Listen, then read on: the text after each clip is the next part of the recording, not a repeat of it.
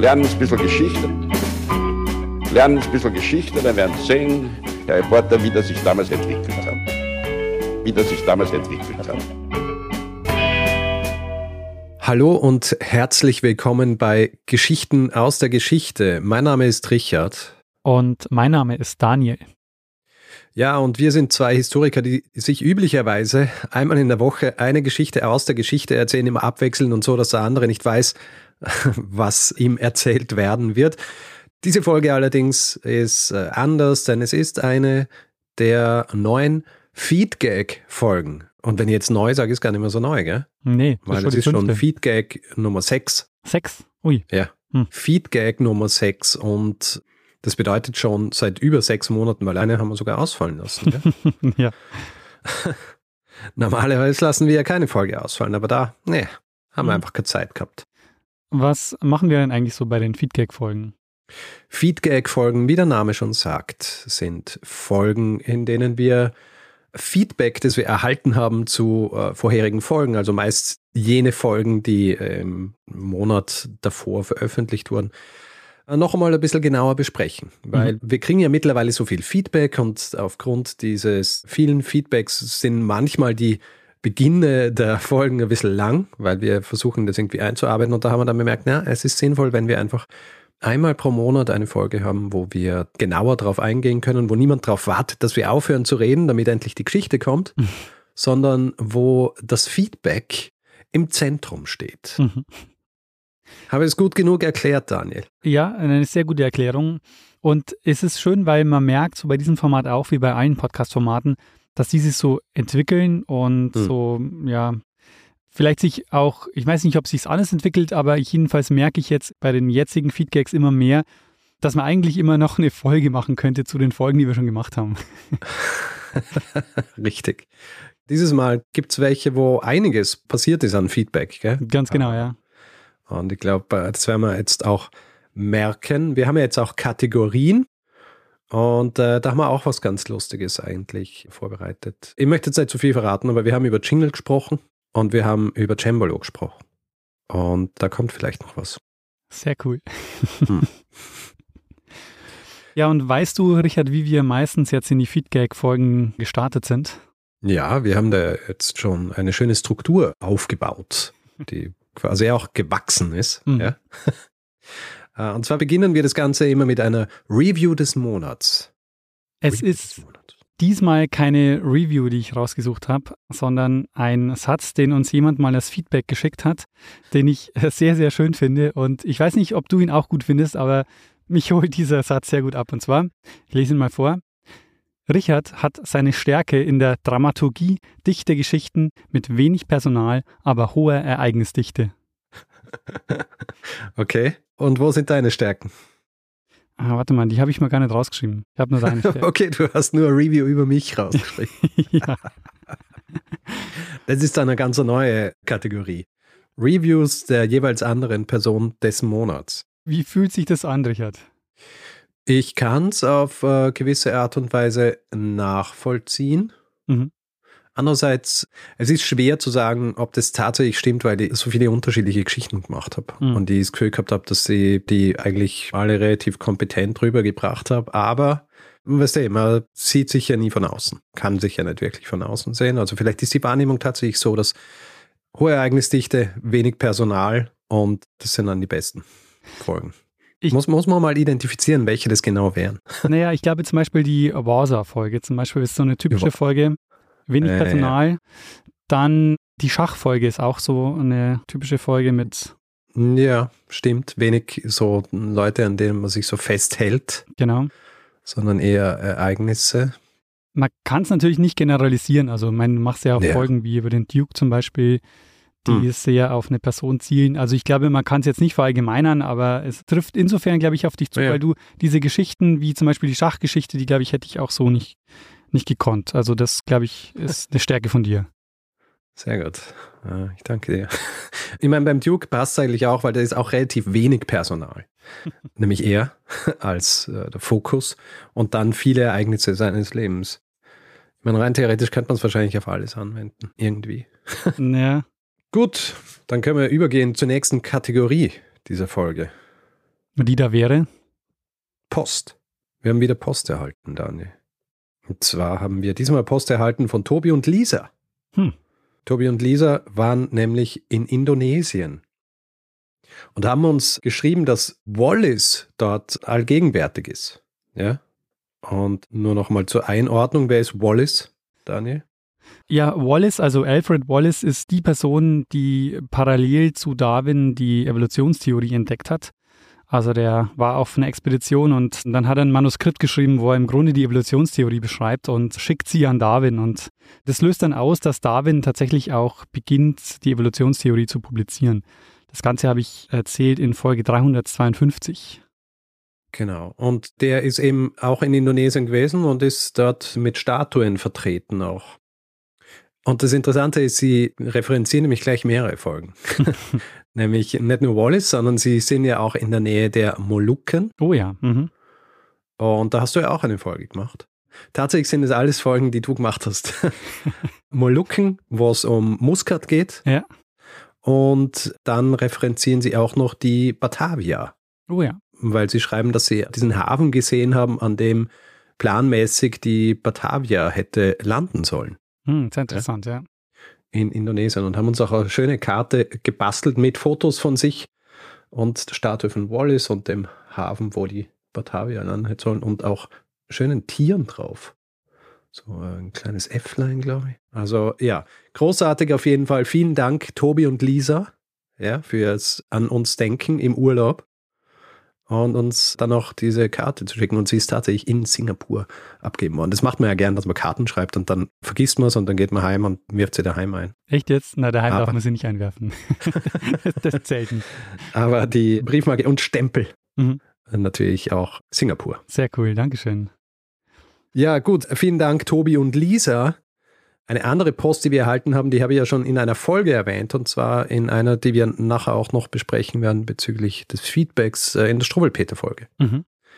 Weil diesen Monat wir ja auch die zwei Ausgaben von Struwwelpeter die Abrechnung erhalten haben, von den Kitzler-Brüdern, Gebrüder Kitzler, die ja dann schließlich auch Auslöser dafür waren, dass ich diese Struwwelpeter-Folge gemacht habe. Also, das sind die beiden Post-Items diesen Monat gewesen. Nee, es kommt noch eine, eine, die mich Aha. erreicht hat. Ah, und zwar ein Recherchepaket von Leonie Bartsch und Lynn Schütze zum Podcast Die Nachbarn.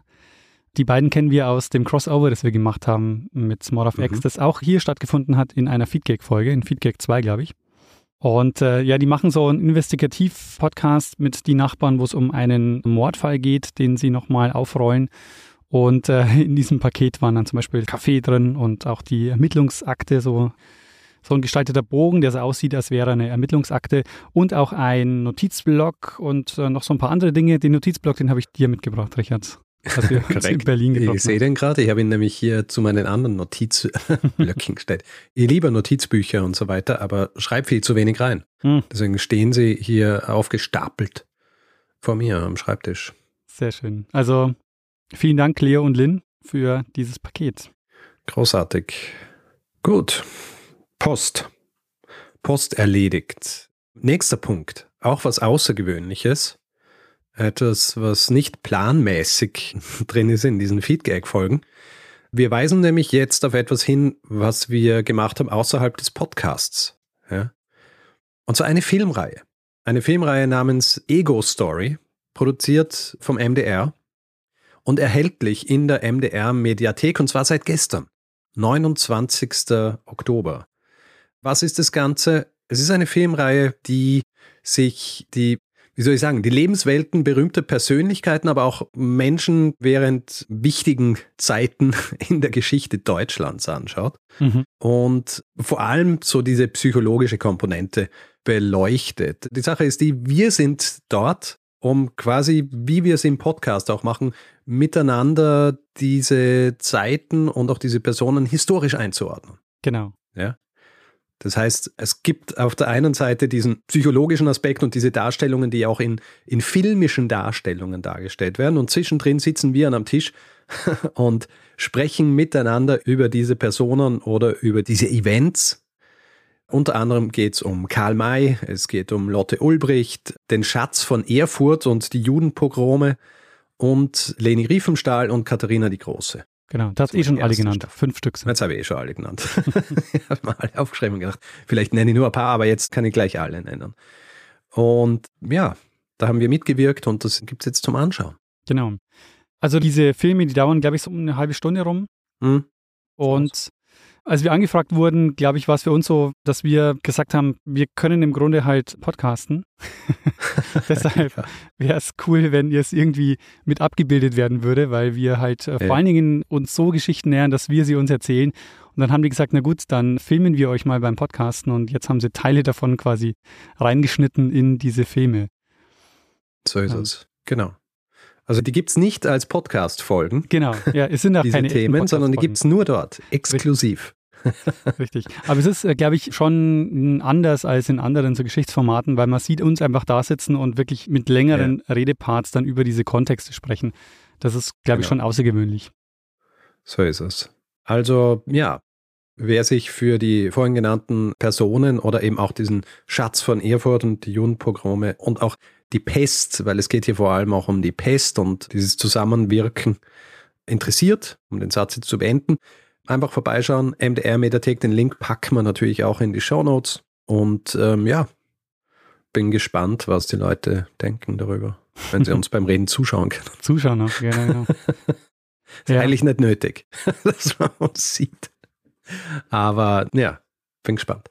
Ja, Daniel, dann würde ich sagen, können wir schon übergehen zu dem tatsächlichen Feedback zu den Folgen, die wir gemacht haben. Möchtest du starten mit der Folge, die am weitesten zurückliegt, die oh. wir jetzt noch besprechen? Also vielleicht ein Feedback zur Folge 366, wo es um das Attentat von Anani geht. Also diese Papstgeschichte, wo es darum geht, dass es kurzzeitig bis zu drei Päpste gab und die Päpste zeitweise in Avignon waren und nicht mehr in Rom. Mhm ein sehr schönes Feedback bekommen von Walter und Angelika. Und die beiden haben nämlich Ende der 70er Jahre eine Tour gemacht, so eine Bootstour. Und da sind sie auch in Avignon vorbeigekommen. Und sie haben so Bilder davon geschickt, wo sie mit so einem, ja, es sieht aus, als wäre es ein selbstgeklöppeltes Floß oder Boot. Ein selbstgeklöppeltes Floß. Ja, es ist, also es sieht auf jeden Fall nicht aus, als könnte man sich das so bei Decathlon kaufen. Klöppeln. Ist Klöppeln nicht das, was man macht, wenn man Spitze produziert? ich weiß es nicht. Ich kenne nur Klöppeln im Sinne von so, wenn man sich irgendwas selber zusammenbaut. Hm, lass mich mal, ich schaue hier nach. Klöppeln ist eine Handarbeitstechnik, bei der mittels Klöppeln spindelförmige, meist aus Holz gefertigten Spulen und dem daraus gewickelten Garn verschiedenartige Spitzen gefertigt werden. Ah, interessant. Also ah. Boote kann man sich dann. Zusammengeklopft hast du gemeint, oder? Ja, genau. Also so. ah, interessant. Also man sagt dazu gar nicht klöppeln, wenn man klopft. Hm. Naja, vielleicht. Ich sehe hier keinen Disambiguation-Artikel auf Wikipedia, also glaube ich, ist Klöppeln tatsächlich reserviert für diese Handarbeitstechnik. Hm, verstehe. Dann ziehe ich das zurück. Es sieht aus wie selbstgemacht und sieht nicht so aus, als könnte man das so irgendwo kaufen. Warte mal, ich habe diese E-Mail jetzt nochmal nachgelesen. Es ist tatsächlich ein mhm. selbstgebautes Floß aus zwei alten Militärbooten und einer Holzplattform mit einem Automotor zwischen den Booten. Also. Wie cool. Sehr gut. Genau. Und in den 70ern. Genau, 1978. Großartig. Ja. Sehr gut. Schau, da kriegen wir selber jetzt auch Mails über die Geschichte der Leute, die uns Feedback schicken. Super. Ja auch großartig. Ja, voll. Ja. Na gut, wenn du zu dieser Papstfolge kein weiteres Feedback mehr hast, dann würde ich jetzt zu einem größeren Feedback-Block kommen, nämlich Feedback zur Worsa. Mhm. Du erinnerst dich, ich habe eine Folge gemacht über die Worsa, das zu seiner Zeit wahrscheinlich größte Kriegsschiff der Welt, das allerdings nach ungefähr nur 20 Minuten Jungfernfahrt bereits unterging. Ja. Dann aber gehoben worden ist und deswegen haben wir heute, wissen wir heute auch so viel darüber. Hm. Vor allem, weil es auch im sauerstoffarmen Wasser gelegen ist und äh, nicht angefressen wurde und, und all solche Dinge und viel Feedback dazu erhalten. Ein sehr interessantes Feedback, gerade erst vor kurzem, nicht äh, direkt von einer Person, sondern es sind Nachrichten zur Warsa. Das werde ich gleich auflösen, was es damit auf sich hat. Mhm. Vorher noch unterschiedlichstes Feedback erhalten. Jörn zum Beispiel schreibt mir, dass seine Mutter mich gelobt hat, ja, weil ich alles richtig ausgesprochen hätte. alles Schwedische. Meine Freundin allerdings hat mich darauf hingewiesen, dass ich die niederländischen Namen so richtig gebutschert habe. Mhm. Ja? Nicht richtig ausgesprochen. ja, was soll ich machen? Ich kann mich nur auf eine Sprache konzentrieren pro Folge. Okay. aber ja, dazu habe ich aber von sonst niemandem äh, ein schlechtes Feedback gekriegt. Also ja, vielleicht hätte ich es jetzt gar nicht erwähnen sollen. Ja. Äh, und was so fantastisch war bei der Warsa, war, dass so viele Leute geschrieben haben, dass sie entweder gerade dort waren, dass sie nach unserer Folge hingegangen sind oder dass sie planen hinzugehen. Oh ja. Oder dass sie schon oft dort waren. Ja. Also zum Beispiel Leute, die gerade am Weg dorthin sind, haben geschrieben, Jakob zum Beispiel, Leute, die gerade erst dort waren, zum Beispiel Arun. Und dann äh, ganz speziell Lea schreibt, dass sie hingegangen ist, weil sie unsere Folge gehört hat. Hm, cool. Ähm, ich lese das einmal vor, ja. Mhm. Vielen Dank für die wunderbare Folge zur Warsa letzten Mittwoch. Noch am Mittwochmorgen habe ich überlegt, ob ich jetzt ins Warsa Museum gehen oder ins Nordiska Museum gegenüber und habe mich dann wegen einer Ausstellung zu historischen Reiseplakaten für das Zweitere entschieden. Dann komme ich aus dem Museum und sehe just in dem Moment eure neue Folge zur Warsa. Eigentlich wollte ich mich in meinem Urlaub noch mit was anderem beschäftigen als Geschichte, aber die Neugierde hat dann doch überwogen. Und äh, jetzt kommt's Beste. Zum Glück hatte ich auch mein Geschichten aus der Geschichte T-Shirt von eurem Live-Auftritt in Hamburg dabei. Ja, sie war tatsächlich bei unserem Live-Auftritt und hat sich dort ein T-Shirt gekauft. Jetzt gibt es Selfies von mir in diesem T-Shirt mit der Warsa und auch dem Haus mit den Steinen zum Gedenken an das Stockholmer Blutbad in der Gamlerstown. Zwei Orte aus einem Podcast habe ich endlich besucht. Und sie schreibt auch, der Besuch im Warsa Museum hat sich auf jeden Fall gelohnt. Es gab neben dem Schiff so viel zu sehen, unter anderem die Löffel. Replikas von denen kann man übrigens auch im Museumsshop kaufen, sind aber natürlich nicht so cool wie die selbstgeschnitzten. Und in der Ausstellung wurden sechs Löffel miteinander ausgestellt, weil das Besteck auf See jeweils zu einer Messe mit acht Seemännern gehört hat. Mhm. Daneben gab es noch Messergriffe aus Holz zu sehen, die Klingen waren weggerostet, wie im Podcast erwähnt. Einen der Löffel an Bord hat man direkt neben den sterblichen Überresten von einer der Frauen an Bord gefunden. Hm. Mhm. Und hier jetzt vielleicht zu jemandem, der nicht nur dort war, sondern dort auch gearbeitet hat, der sich bei mir gemeldet hat, Niklas. Und Niklas schreibt, bezugnehmend auf eben diese Löffel, die ihr auch erwähnt habt, gegessen wurde, soweit man es weiß, in großen Gruppen aus einer gemeinsamen Schüssel, aus der jeder sich mit dem eigenen Löffel geschöpft hat. Und er meint, vielleicht wollte in diesem Sinne ja mal ein Warsa-Essen veranstalten. Also jeder, jeder besorgt sich einen selbstgeschnitzten Löffel ja, und dann essen wir alle aus einem Topf. Das ist natürlich in Covid-Zeiten kaum zu vertreten, sowas. Naja. Andererseits, wenn das Essen in dem Topf über 60 Grad hat, müsste es eigentlich egal sein, oder? Naja, aber du, äh, äh, bin mir nicht sicher, weil du äh, nimmst ja diesen Löffel in den Mund. Das heißt, Viren sind dann auf dem Löffel, dann gehst du wieder rein in die Schüssel, verteilst die im Essen. Wo sie dann aber abgetötet werden, weil es zu heiß ist. Ja, aber es darf halt nicht an Temperatur verlieren, das Ja. Essen. Ja, es muss einfach, so wie Fondue. Muss immer auf so einem Stöfchen stehen. Ja, Fondue. Wir, mach, wir machen Fondue. Fondue. Fondue. Mit Löffeln. Ja, Warum gut. nicht? Hm. Anderes Feedback noch von Philipp. Du erinnerst dich ja, ich habe ja erwähnt, dass die ursprüngliche Flotte, also die Marine der Schweden, dass die einfach eingekauft wurde. Mhm. Ja, hat keine gegeben. Und die wurde von Gustav Wasa einfach eingekauft.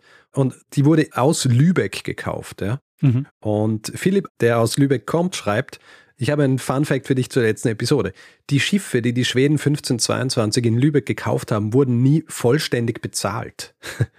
Dieses Jahr im Sommer waren zwei Segelschulschiffe der schwedischen Marine in Lübeck und haben zum 500-jährigen Jubiläum mit einer symbolischen Münze die Schuld beglichen.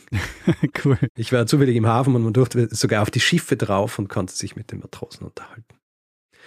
Also ja, jetzt erst nach 500 Jahren tatsächlich zurückgezahlt. Ist natürlich äh, eine großartige Geschichte. Aber offenbar nicht Aber- inflationsbereinigt. Naja, symbolische Münze. Er hat nicht dazu geschrieben, was die symbolische Münze war. Ob es jetzt ein Golddukaten war oder nicht. ja. Ganz interessant auch noch, äh, Tina schreibt mir was Interessantes zum Hafen und ich habe ja erwähnt in der Folge, dass dieser Hafen sehr verschmutzt war. Mhm. Ja. Und dass das einerseits ein Glück war, weil es dafür gesorgt hat, dass das Schiff nicht von lebenden Organismen aufgessen worden ist. Der Nachteil ist, dass dieses verschmutzte Wasser jetzt auch wahrscheinlich Schuld daran trägt, dass die, dass die Vasa so angegriffen wird. Ja. Ah ja. Mhm. Jetzt äh, nach äh, Jahrzehnten der Hebung sogar. Und Tina schreibt folgendes. Mein Vater hat 1961 in Stockholm in der Druckerei Norstedt als Handsetzer gearbeitet. Die Druckerei lag direkt bei der Stelle, wo die Vasa gehoben wurde. Man hat sich dabei über den hohen Bleianteil gewundert. Die Erklärung? Die Handsetzer arbeiteten damals natürlich noch mit Bleibuchstaben. Diese mussten nach dem Druck wieder zurücksortiert werden. Das war keine sehr angenehme Arbeit, also warfen die Handsetzer manchmal die Buchstaben aus dem Fenster. Das ging schneller. Ja. Das war nicht nur mein damals sehr junger Vater, der das gemacht hat, schreibt Tina. Also ja, ähm, jetzt verständlich auch, warum das Wasser in diesem Stockholmer Hafen nicht äh, wahrscheinlich das beste Wasser war. Interessant. Die haben da so viel reingeworfen, dass tatsächlich der Hafen an der Stelle bleihaltiger war. Äh, Scheint so, ja. Also zumindest basierend auf dieser Anekdote. ja. Ich habe es jetzt nicht geprüft, ja, was tatsächlich der Verschmutzungsgrad im Stockholmer Hafen in den 60er Jahren war. Aber es klingt irgendwie logisch, ja. Ja. Aber äh, dass die Buchstaben dann einfach so aus dem Fenster geworfen werden, Mhm. braucht man die nicht mehr? ja. Und fällt das nicht auf? also. Und hast du es fertig sortiert? Ja, ja. Werden wir so aus dem Fenster. Ah, ah ja. Und jetzt äh, zu guter Letzt noch ein Update zu dieser Geschichte. Mhm. Du erinnerst dich ja, dass ich davon gesprochen habe, dass mehrere Schiffe in Auftrag gegeben wurden. Ja, nicht nur die Vasa, sondern mehrere große Schiffe. Die Vasa war das erste, das produziert ist. Und das zweite, das produziert wurde, war die Applet, der Apfel. Und diese Applet, also ein, ein Schwesterschiff der Vasa, die ist jetzt, also vergangene Woche, gefunden worden. Ja, also das Wrack dieser Applet und sieht eben der Vasa sehr ähnlich, weil sie auch ähnlich konstruiert wurde. Und äh, wir haben sehr viele Meldungen, beziehungsweise sehr viele Mails und Retweets und Tweets und sonst wie gekriegt, als diese Meldung rausging. Freut mich sehr, weil das zeigt wieder, das ist halt auch wieder so eine lebende Geschichte und es ist ein super Zufall eigentlich, dass ich jetzt gerade letzten Monat diese Folge gemacht habe und jetzt wird die, die Applet geborgen. Vielleicht kurz was zu Applet noch. Ich wollte ich gerade sagen, also hat es die weitergeschafft als die. Ja. Die Applet hat tatsächlich eine 30-jährige Karriere gehabt und sie ist auch nicht versehentlich gesenkt, sondern sie wurde tatsächlich absichtlich versenkt als Teil einer Unterwasserbarriere, um Stockholm zu schützen. Hm. Und ich habe mir natürlich gefragt, warum hat die Applet länger überlebt als die Vasa? Und ich habe ein bisschen nachgelesen in dieser Literatur, die ich gehabt habe. Und tatsächlich scheint der Schiffbauer, der die Vasa gebaut hat, das war auch der, der die Applet gebaut hat und der scheint wohl schon so ein bisschen Ahnung gehabt zu haben, dass die Art und Weise, wie die Vasa gebaut ist, dass das vielleicht nicht breit genug ist. Mhm. Und ich habe gelesen, dass die Applet dann tatsächlich, also der Schiffsrumpf der Applet, wurde um fünf Fuß breiter gebaut. Und das könnte einer der Gründe sein, warum sie nicht bei der Jungfernfahrt unterging, sondern eine lange Karriere gehabt hat.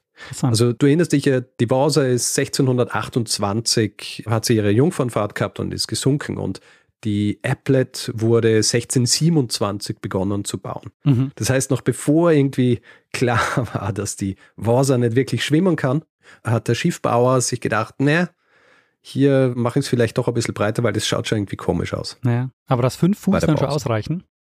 Hey, ich Ja. meine, fünf Fuß ist nicht so wenig. Naja. Sind was, eineinhalb Meter? Hm. Könnte schon ausreichen. Naja. Da müssen wir jetzt mal den Archimedes rausziehen und ähm, Richtig. die, die entsprechende Abhandlung mal lesen.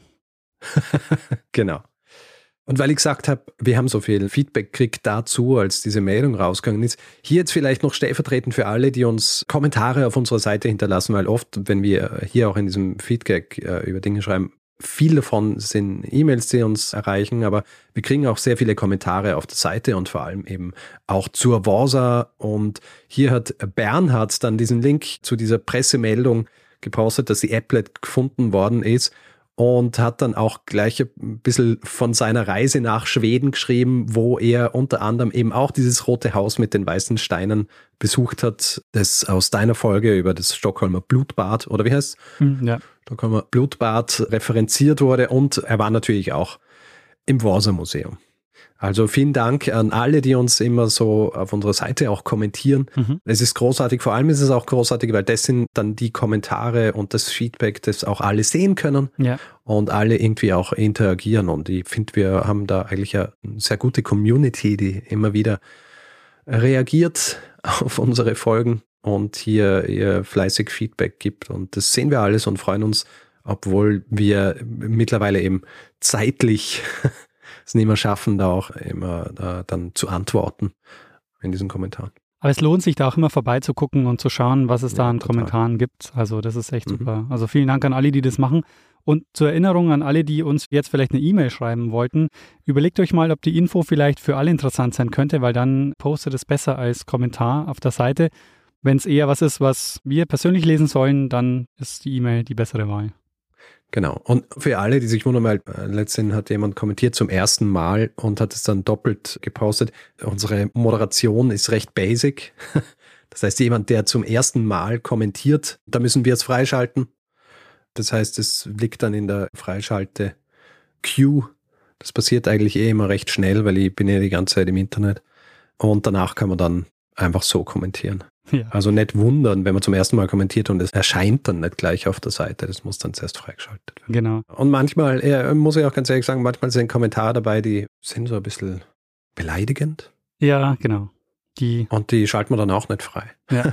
Also das Gute ist, wir, wir können ja selber entscheiden, wie zivil so eine Diskussion ausschauen soll und wir wollen es eigentlich immer recht zivil haben. Und wenn dann irgendwie so beleidigt wird oder irgendwie Dinge, die jetzt nicht wirklich so Feedback sind, das man unbedingt braucht auf der Seite, dann schalten wir es einfach nicht frei. Genau. Was nicht heißt, also Kritik ist voll okay, ne? Also darum ja, geht es nicht, sondern es geht wirklich nur darum, wenn, wenn der Ton einfach ja, ja, genau. nicht gut getroffen wird. Wir wollen einfach, dass alle, die auf unsere Seite gehen und diese Kommentare lesen, dann danach irgendwie erfreuter sind und nicht irgendwie sich so denken, ah, die Welt ist schlecht. Was muss ich hier lesen? Da hätte ich gleich auf Twitter bleiben können. Richtig. gut. Das war mein Feedback zur Warsa. Sehr gut. Auszüge des Feedbacks, äh, das wir erhalten haben. Also äh, vielleicht nur abschließend noch, Warsa scheint tatsächlich sehr beliebt zu sein bei unserer Hörerinnenschaft. Ja? Ich glaube, bei keiner anderen Sache, wo es wirklich um so ein, um ein Museum gegangen ist, das man besuchen kann, habe ich so viel Rückmeldung gekriegt von Personen, die entweder dort waren oder dorthin gehen oder dort gearbeitet haben. Ja. Es ist großartig. Echt faszinierend, ja. Ja, aber es gibt keine Zusammenarbeit mit dem Warsa Museum. Ja, die brauchen das ja auch nicht. Ja. sind darauf nicht an. Das stimmt. Ich meine, es ist ein riesiges Schiff, das 300 Jahre alt ist, das du dir anschauen kannst. Wer will da nicht hingehen? Also das äh, ist eher ein Selbstläufer eigentlich. Sehr gut. Sollen wir dann zum Salz kommen? Zum Salz. Gehen wir über zum Salz, zur Salz- und Jodfolge. Hast du gut. Feedback erhalten? Einiges, warte mal. Also ich starte mal mit äh, einer Sache, die öfter passiert, die was mit Aussprache zu tun hat. Die Waliser leben nicht im Wallis hm. sondern in Wales. Und äh, yeah. diesen Aussprachefehler habe ich schon mal gemacht. Also die Betonung vom Wallis ist natürlich auf dem A, also auf der ersten Silbe. Und dementsprechend. Ja, sag's. Wie dementsprechend, heißen sie? dementsprechend heißen sie Walliser und nicht Waliser. Sehr gut. Das heißt, wir wissen jetzt also auch die richtige Aussprache, im Unterschied zwischen Waliser und Wallisern. Hast halt du dir das irgendwo notiert, so am Schreibtisch oder so, das nächste Mal, wenn du wieder mal eine Folge machst, wo die Walliser vorkommen oder das, das Wallis? Ist, das ist nämlich echt der Punkt, ne, weil sowas kann einfach so im Eifer des Gefechts, wenn ich hm. so dir die Geschichte erzähle, da denke ich nicht immer an solche Sachen, aber naja. Aber Felix hat schon mal vorgebaut und gesagt, sollten wir mal eine Folge über Zürich machen? Sind es nicht die Züricher, ja. sondern die Zürcher. Sehr gut. Kennst du den Spruch, Richard? Ist der Hals größer als der Kopf? Ist Dann ist Kopf. es ein Kopf. Genau. Den kenne ich jetzt, ja. Wie Corbinian uns schreibt, ein altbayerischer Spruch, den er gelernt hat in seiner Ausbildung als Arzt. Aha. Und er macht noch eine interessante Anmerkung, nämlich zum Kropfband. Er sagt, dieses Kropfband diente wohl nicht nur dazu, dass man den Kropf überdeckt, sondern das Kropfband diente auch dazu, weil es sitzt zu eng am Hals. Und mhm. man konnte dadurch wohl bei Frauen schneller die Schwangerschaft erkennen. Also das war so eine Art Schwangerschaftstest, weil in dem Moment, wo die Frauen schwanger waren, ist der Kropf schneller gewachsen. Und wenn das Kropfband dann nicht mehr gepasst hat, hat man gewusst, ah, die Frau ist wahrscheinlich schwanger. Ha. Und das hat man gesehen, bevor man gesehen hat, dass der Bauch halt auch größer wird. Genau. Ha, interessant. Allerdings würde ich sagen, das ist so ein bisschen eine unbestätigte Anekdote. Die könnte stimmen, aber ja, weiß man nicht so genau. Ja. Eine interessante Sache noch, die kam ziemlich zeitgleich mit der Folge, nämlich ein Interview bei Spektrum, wo es um das Thema Jod ging. Und mhm. zwar ist da ein Endokrinologe befragt worden, der Joachim Feldkamp. Und der sagt in diesem Interview, dass tatsächlich wahrscheinlich in Deutschland momentan ein Drittel an Jodmangel leidet. Mhm. Und es daran liegt, dass weniger Jod gegessen wird als noch in den 80ern. Und er plädiert eben dafür, dass wir wieder mehr Jod zu uns nehmen sollten. In Form von jodiertem Salz. Genau, in Form von jodiertem Salz. Er sagt, seit zehn Jahren ist es so, dass das Robert-Koch-Institut feststellt, dass wir eine rückläufige Jodversorgung haben, was vor allem daran liegt, dass viele sich in Anführungszeichen natürlicher ernähren wollen und deshalb das Salz ohne Jod kaufen. Mm, tja, das ist halt grundsätzlich das Problem, wenn man irgendwas natürlich, ähm, es gibt halt so gut wie nichts, was natürlich ist bei uns, weil wir, weil halt alles Kultur ist. Ja. ja. Also es gibt ja auch kaum eine natürliche Landschaft, sondern es ist fast alles Kulturlandschaft und so ähnlich ist es halt auch mit den, mit den Speisen, die genau. wir zu uns nehmen. Es ist ja auch so, dass wir unsere Milch bearbeiten und so eine Trotring, da hat es ja auch mal so einen Trend gegeben, ja dass Leute so Raw Milk zu sich genommen haben. Echt? Und dann sind einige Leute krank hm. geworden und äh, auch gestorben, glaube ich. Interessanter, den äh, Trend habe ich verpasst. ja. Hm. Ich kann mir an einen Mail erinnern, jemand hat im Feedback gefragt, nachdem ja jetzt eben geklärt worden ist, dass es Jod braucht und so weiter, wie eigentlich Jod produziert wird mhm. oder wo das Jod herkommt. Hast du da irgendwas drüber gelesen?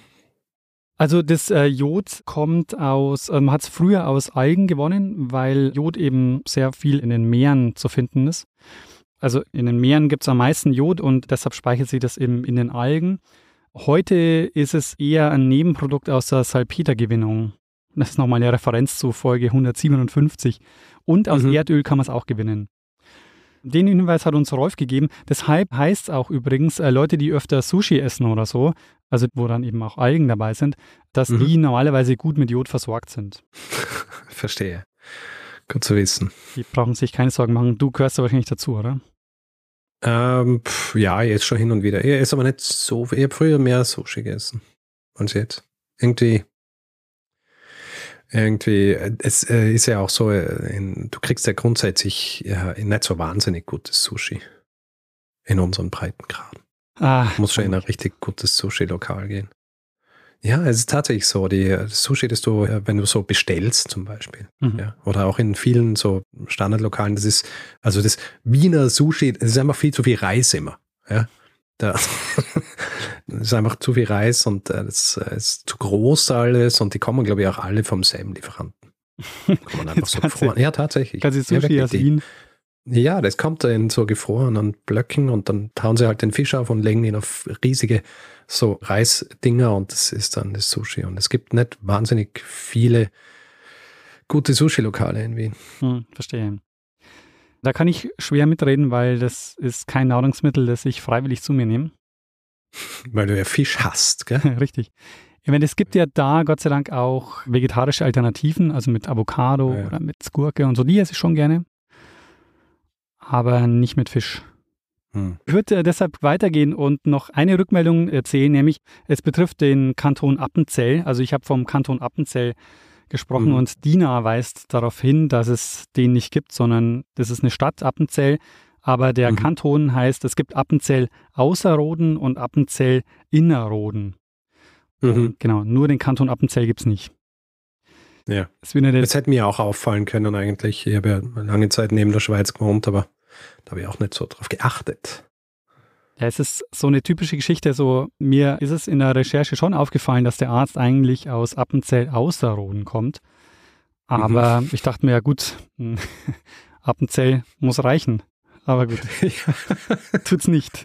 Appenzell ist Appenzell, diese spezifische Bezeichnung, wo genau in diesem Kanton, das bist wahrscheinlich davon ausgegangen, dass das das irgendwie äh, bedeutet, oder? Genau. Das irgendwie ein bestimmter Teil von Appenzell ist. Interessant kannst dich erinnern, wir haben am Ende der Folge ein bisschen darüber philosophiert, welche anderen Lebensmittel man vielleicht noch verwenden könnte, um auch solche mhm. Spurenelemente zu verteilen. Und da war im Grunde genommen so die Idee, naja, Wasser könnte es vielleicht noch sein. Es gibt noch eine Alternative und zwar wird die nämlich gemacht in den USA und in Kanada. Da wird nämlich seit 1998 das Mehl mit Folsäure angereichert. Ah, mhm. Folsäure, die ja auch im Salz jetzt häufig zugefügt wird. Also in dem Salz zum Beispiel, das wir daheim haben, ist auch Folsäure mit dabei. Und Mhm. das sollten eben Schwangere zu sich nehmen, also im Idealfall sogar schon bevor sie schwanger werden. Und das beugt dann einen äh, offenen Rücken bei den Mhm. Embryos vor. Ja. Salz ist halt gut, weil es gibt kaum jemanden, der kein Salz isst. Gell? Genau, Salz, ähm, weil wir auch so ein natürliches Verlangen danach haben und weil Speisen, die schmecken uns einfach besser, wenn sie gesalzen sind. Korrekt. Aber eine Sache vielleicht noch, weil es gab öfter mal die Rückmeldung, warum eigentlich in Deutschland das nicht verpflichtend ist, auch das Jod in das Salz zu geben, wie in Österreich oder in Aha. der Schweiz. Und es gibt auch Gründe, das nicht zu tun. Also es ist so, der wichtigste Grund ist, dass es Schilddrüsenkrankheiten gibt, wo man kein Jod zu sich nehmen sollte. Okay. Also zum Beispiel ist es so, bei Leuten, denen die Schilddrüse entfernt wurde, die müssen ja die Schilddrüsenhormone dann so zu sich nehmen. Und für Ja. die ist es besser, wenn sie dann eben kein jodhaltiges Salz zu sich nehmen. Ja. Und es gibt die sogenannte Radiojodtherapie. Dann gibt man radioaktives Jod den Patienten, Patientinnen und dann nimmt die Schilddrüse dieses radioaktive Jod auf und damit kann man eben Schilddrüsengewebe zerstören, zum Beispiel bei Schilddrüsenkrebs. Und das kann man deshalb machen, weil die Schilddrüse das einzige Organ im Körper ist, das dieses Jod aufnimmt. Der Rest wird quasi ausgeschieden. Die Leute sollten dann eben mit jodfreiem Salz salzen, um eben den Jodspeicher nicht mit anderem Salz zu füllen. Okay. Ich verstehe. Genau, also es gibt medizinische Gründe, tatsächlich auch kein äh, Jodsalz zu sich zu nehmen. Mhm. Ich habe noch Ja. ein großes Feedback zum Salz, aber ich würde sagen, wir machen mal vielleicht einen kleinen Themenwechsel und machen dann nachher nochmal weiter beim Salz. Genau. Gut, dann springen wir zu meinem nächsten Feedback rein, nämlich Strubelpeter. Mhm. Strubelpeter. Du bist auch so ein Peter, gell? Ja. Ma, was bist denn du für ein Peter, Daniel? Na, ähm, der Strubelpeter, sehr viel Feedback erhalten zum Strubelpeter, was mich nicht wundert, weil so viele Leute den Strubelpeter kennen. Nicht alle lieben ihn, ja, wie das Feedback auch gezeigt hat. Also viele äh, durchwachsene Kindheitserinnerungen, was den Strubelpeter angeht, weil es einerseits natürlich auch terrifying ist, ja, vieles, was da vorkommt in diesen Geschichten. Andererseits ist er eben auch verknüpft immer mit Erzählungen und auch der Kindheit und ähm, ja, zwiespältig das Verhältnis der Leute zum Strubelpeter. Aber Melanie zum Beispiel schreibt, dass ihr Vater die Geschichten so auswendig gekannt hat und ihnen immer wieder vorgetragen hat. Ja. Oft so zur Freude, aber auch so zu diesem Entsetzen der Kinder, ja, so Mhm. dieses Gruseln. Kennst du das, dass man Sachen, ich meine, ist ja dasselbe, warum man auch Horrorfilme und so weiter anschaut. Ja. Und grausig und gruselig, aber man möchte es halt, weil es natürlich, ja, es macht was mit einem. Und Melanie hat sogar ein Bild angehängt, wo man sieht, wie ihr Vater so mit ihr spricht und sie so schreiend so vor ihm steht. Also jetzt nicht irgendwie so äh, voller Horror, sondern mehr eben so, ihr Gesichtsausdruck ist tatsächlich so wie, ja, gruselig und so in die Richtung. Und äh, viel von dem Feedback, das wir gekriegt haben, geht so auch in diese Richtung. Also diese Faszination mit dem Strobelpeter, die existiert noch immer. Mhm.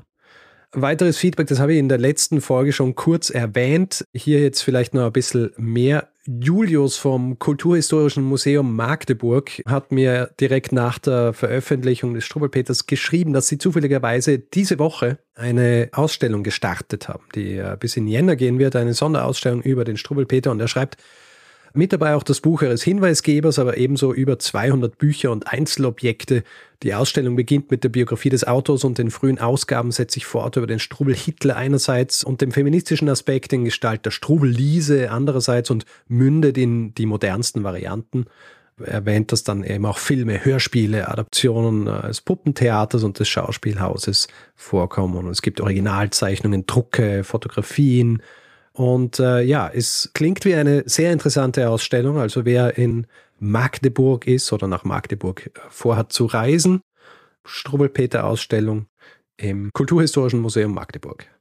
Ist auch wieder so ein Zufall. Ich weiß nicht, Richard, wie du das machst, Ja. aber so die, die Warsa-Folge, danach wird dieses Schwesterschiff gefunden. Ja, was soll ich sagen? Ich soll Lotto spielen. Eigentlich. Ja.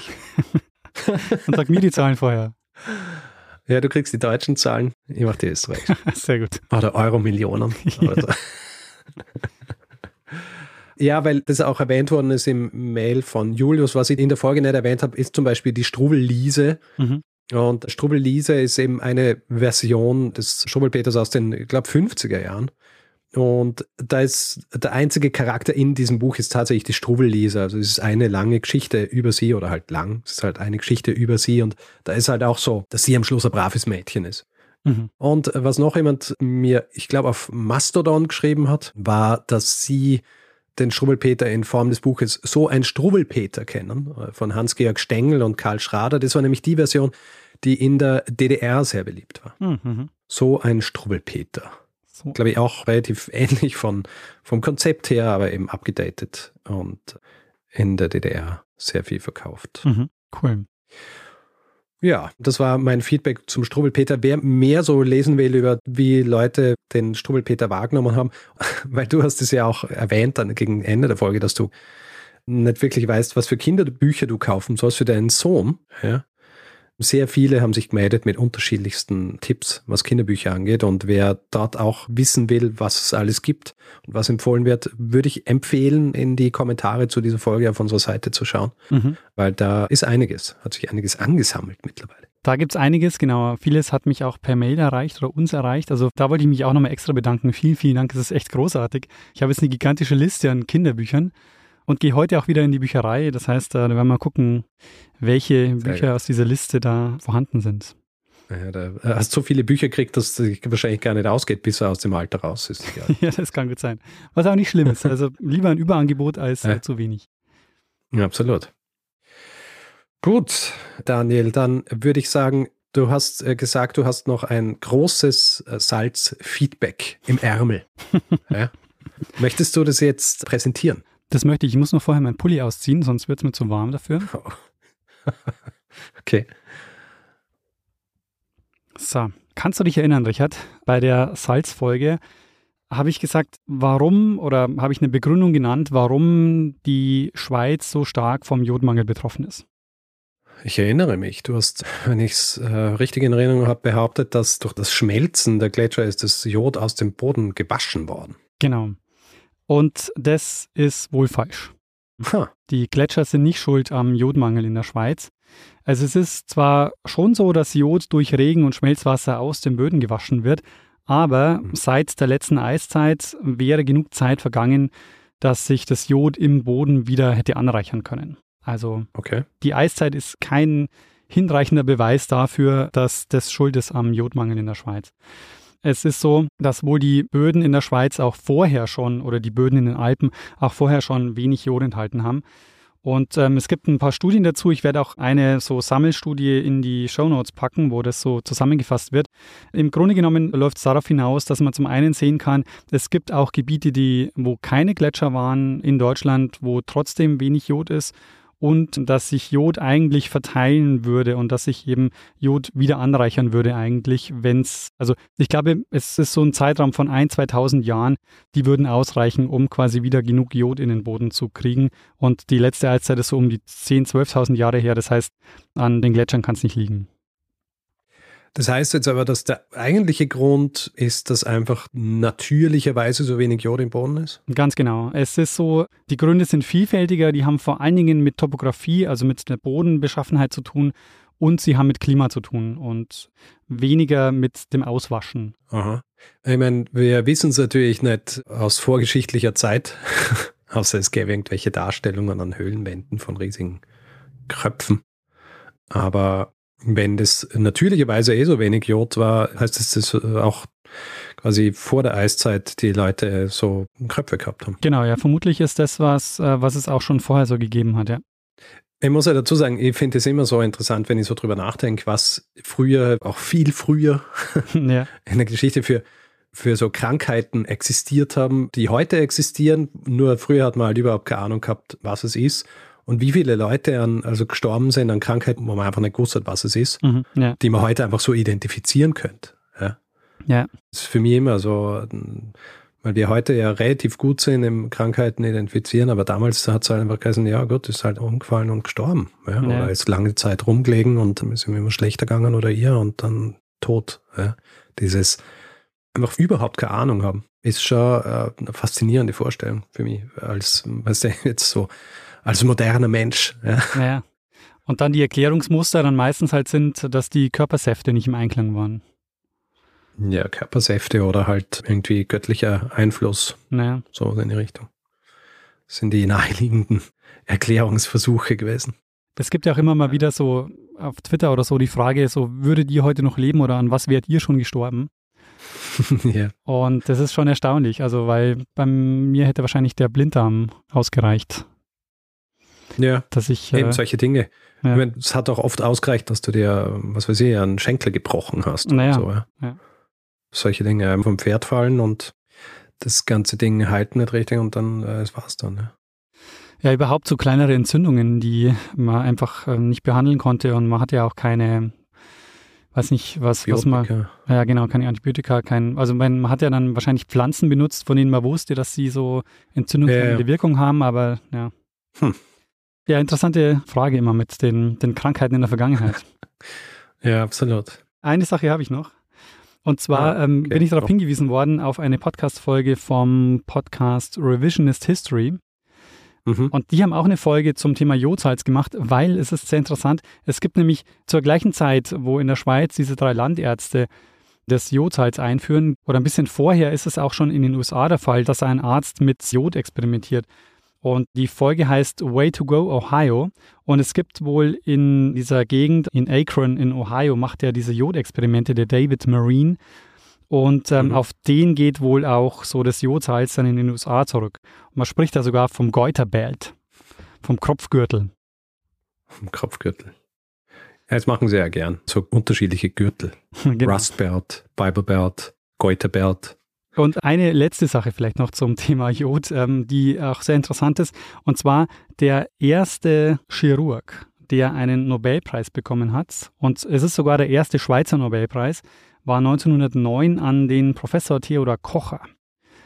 Der war in Bern Chirurg und er hat seinen Nobelpreis bekommen wegen seiner Schilddrüsenforschung. Er war nämlich bekannt dafür für seine Strumektomie, also er hat die Schilddrüse operativ entfernt und dafür hat er den Nobelpreis bekommen. Ha, sehr gut. Genau, und das, deshalb einer der bekanntesten Schweizer Mediziner überhaupt. Nach ihm ist auch die sogenannte Kocherklemme benannt, die man heute auch noch verwendet. Aber ja, Chirurg. Du Genau. sagst Chirurg, gell? Chirurg. Sagst du Ich sag Chirurg? Chirurg, damit haben wir beides abgedeckt. Sehr gut. Und äh, Vertreter und Vertreterinnen der unterschiedlichen Lager können uns jeweils schreiben, dass wir es falsch aussprechen. Sehr gut. Gibt es noch eine dritte Variante? Glaub nicht, oder? Sehr gut. Ch- Chirurg, Chirurg. Glaub nicht, na?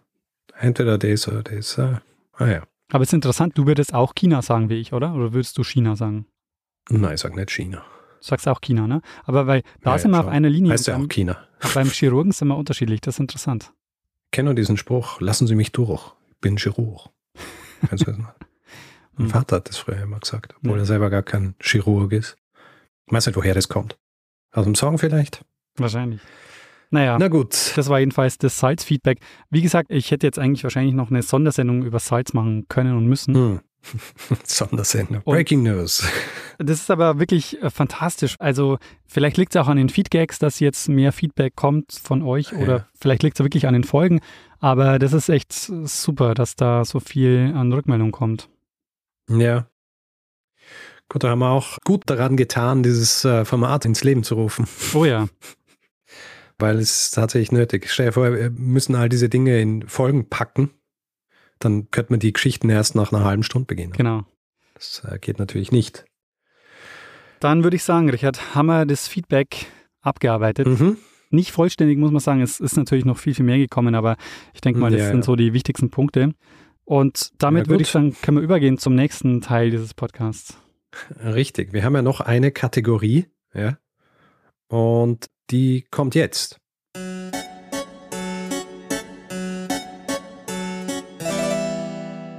Tja, und falls du dich jetzt fragst, Dani, was war das bitte für ein Jingle? Ja, Ja, was war das ja. für fantastische Musik? Warum haben wir unsere Musik, beziehungsweise die Musik von Radar, die Teil unseres Jingles ist, als Cembalo? Variante.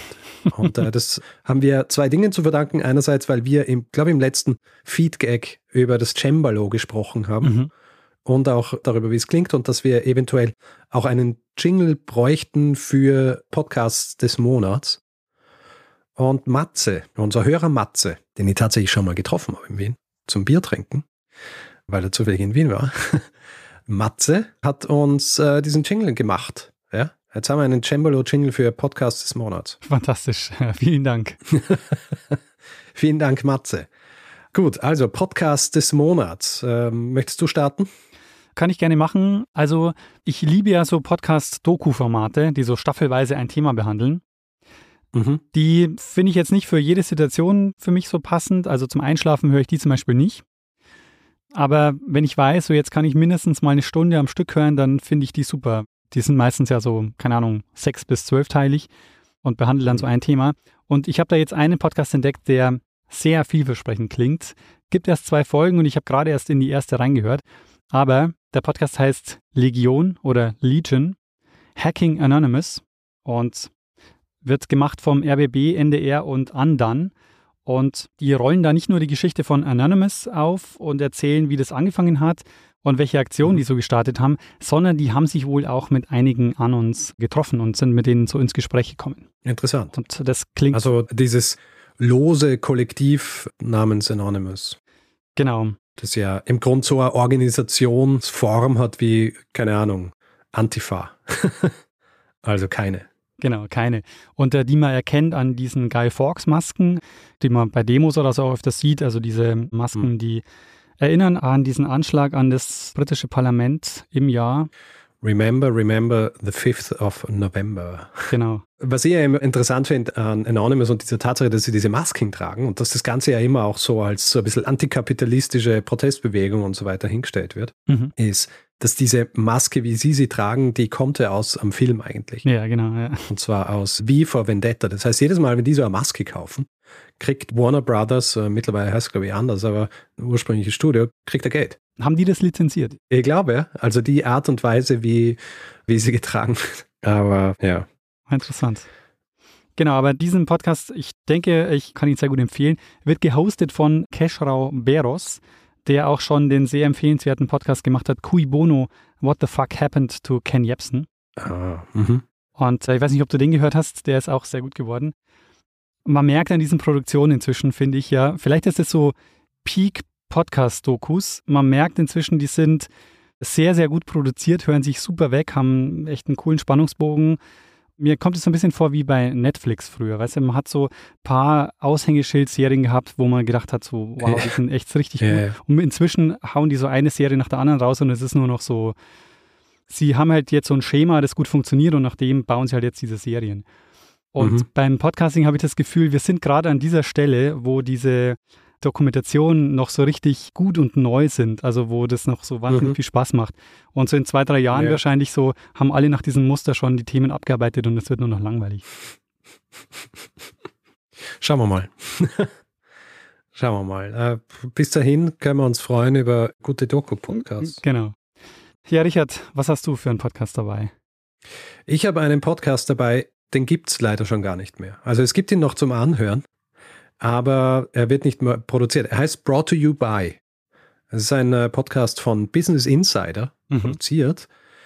Und es geht so um Marken und Unternehmen und ihre Geschichten und eben so Geschichten, die man nicht kennt drüber. Ja, also so, ich habe zum Beispiel über die Rivalität zwischen Fender und Gibson ja, also die beiden großen Hersteller von E-Gitarren. Ja. Faszinierende Geschichte, werde ich vielleicht einfach mal stehlen, um eine Folge drüber zu machen. Oh ja. Und dann auch über zum Beispiel, warum Kentucky Fried Chicken in Japan an Weihnachten verspeist wird. und äh, sprechen sie auch mit dem Mann in Japan, der zuständig war dafür, beziehungsweise was heißt er, der zuständig ist dafür. Und einfach so ein sehr schönes Format mit vielen so weißt du, so Hintergrundwissen, mit dem man dann auch super auf Partys angeben kann. Mhm. Und äh, finde ich, ist ein fantastischer Podcast. Die letzte Folge ist leider im Dezember 2020 rausgekommen und wird auch als die letzte Folge bezeichnet. Ich habe sie noch nicht angehört, weil ich ein bisschen chronologischer durchgehen will. Deswegen weiß ich auch gar nicht genau, warum er eingestellt worden ist, weil er ist so gut verstehe auch nicht, dass sie den eingestellt haben. Aber auf jeden Fall über 60 Folgen kann man sich anhören, mhm. kann ich empfehlen, sind wirklich zu unterschiedlichsten Themen, also unterschiedlichsten Unternehmern und Marken, aber alles immer sehr interessant und wahnsinnig gut produziert auch. Brought to you by. Ich weiß gar nicht, wie ich draufgeschossen bin. Ich habe das irgendwann einmal, glaube ich, abonniert und habe es in meiner Liste der Podcasts gehabt und jetzt erst vor kurzem angefangen, sie auch, ich glaube, im Urlaub zu hören. Ah, und, sehr cool. Äh, großartiger Podcast. Ja, cool. Also da werde ich auf jeden Fall reinhören. Also speziell die Fender-Geschichte interessiert mich, weil, ja, ja, wenn ich ehrlich bin, habe ich schon einige Hinweise bekommen zu Fender. Echt? ich nicht, aber seit ich das gehört habe, habe ich gedacht, oh, ich muss eine Folge über Fender und Gibson machen. hm. Aber jetzt, wo ich weiß, dass du da auch dran bist. Ja, dann, weg. ich weiß nicht. Hast du eine Fender zu Hause? Nein, ich habe aber auch keine Gibson zu Hause. Ich habe Epiphone zu Hause, ah, ja. die ja gekauft wurden von von Gibson und ich habe quasi eine Epiphone-Version einer Les Paul SG. Ah, sehr cool. In welcher Farbe? Beige. Mit goldenen Humbuckern. Mm. Und zwar drei. Ja. Also, wie heißt sie? Ich glaube, SG 400 Special oder so. Mhm. Die so von Gibson gar nicht produziert worden ist. Die mhm. gibt es nur von Epiphone und wird aber auch so nicht mehr produziert. Ah, ja. Habe ich mal in einem äh, gebrauchten Musikinstrumente-Laden gekauft und äh, bin sehr zufrieden damit. Verstehe. Also bis vor dieser Folge hätte ich jetzt gesagt, das hat wohl jemand selber zusammengeklöppelt. Aber ich weiß ja jetzt, dass es falsch ist. Der hat Epiphone so zusammengeklöppelt. Geschustert. Geschustert, das war so. Aber äh, Schustern sagt man eigentlich auch nur bei Schuhen. Ne? Naja. Sehr cool. Gut. Daniel, jetzt haben wir eh schon hier viel viel gesprochen. Ich glaube, wir haben es. Ich glaube, wir haben es. Wir müssen jetzt auch gar nicht anführen, dass wir niemanden haben, den wir interviewen, weil das können wir jetzt einfach so normalisieren. Ist schon soweit. Ja, es ist ja auch das, was du vorhin angesprochen hast, so wie diese Formate, die mm, so wachsen und sich irgendwie so ergeben. Und jetzt haben wir zum zweiten Mal niemand, mit dem wir sprechen. Also das ist schon fast das neue Normal. ja. Gut, in diesem Fall herzlichsten Dank, Daniel für diese erquicklichen eineinhalb Stunden hier. Nach dem Schnitt würde ich sagen Stunde. Stunde. Sehen wir dann.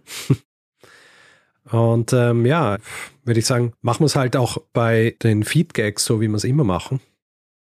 Und geben einem das letzte Wort, das immer hat. Bruno Kreisky. Lernen ein bisschen Geschichte lernen ein bisschen Geschichte, dann werden Sie sehen, Herr Reporter, wie das sich damals entwickelt hat. Wie das sich damals entwickelt hat. Ich habe das schon gelesen. Also es gibt zwei Appenzeller Kantone. Der eine heißt Appenzell Außerhoden und Appenzell Innerhoden. Hast du Außerhoden gesagt? Habe ja. ich richtig verstanden? Spricht man es anders? Also du hast der R vor diesem H. Also ich persönlich würde sie eher Außerroden aussprechen. Außerroden. Ja. Eieiei.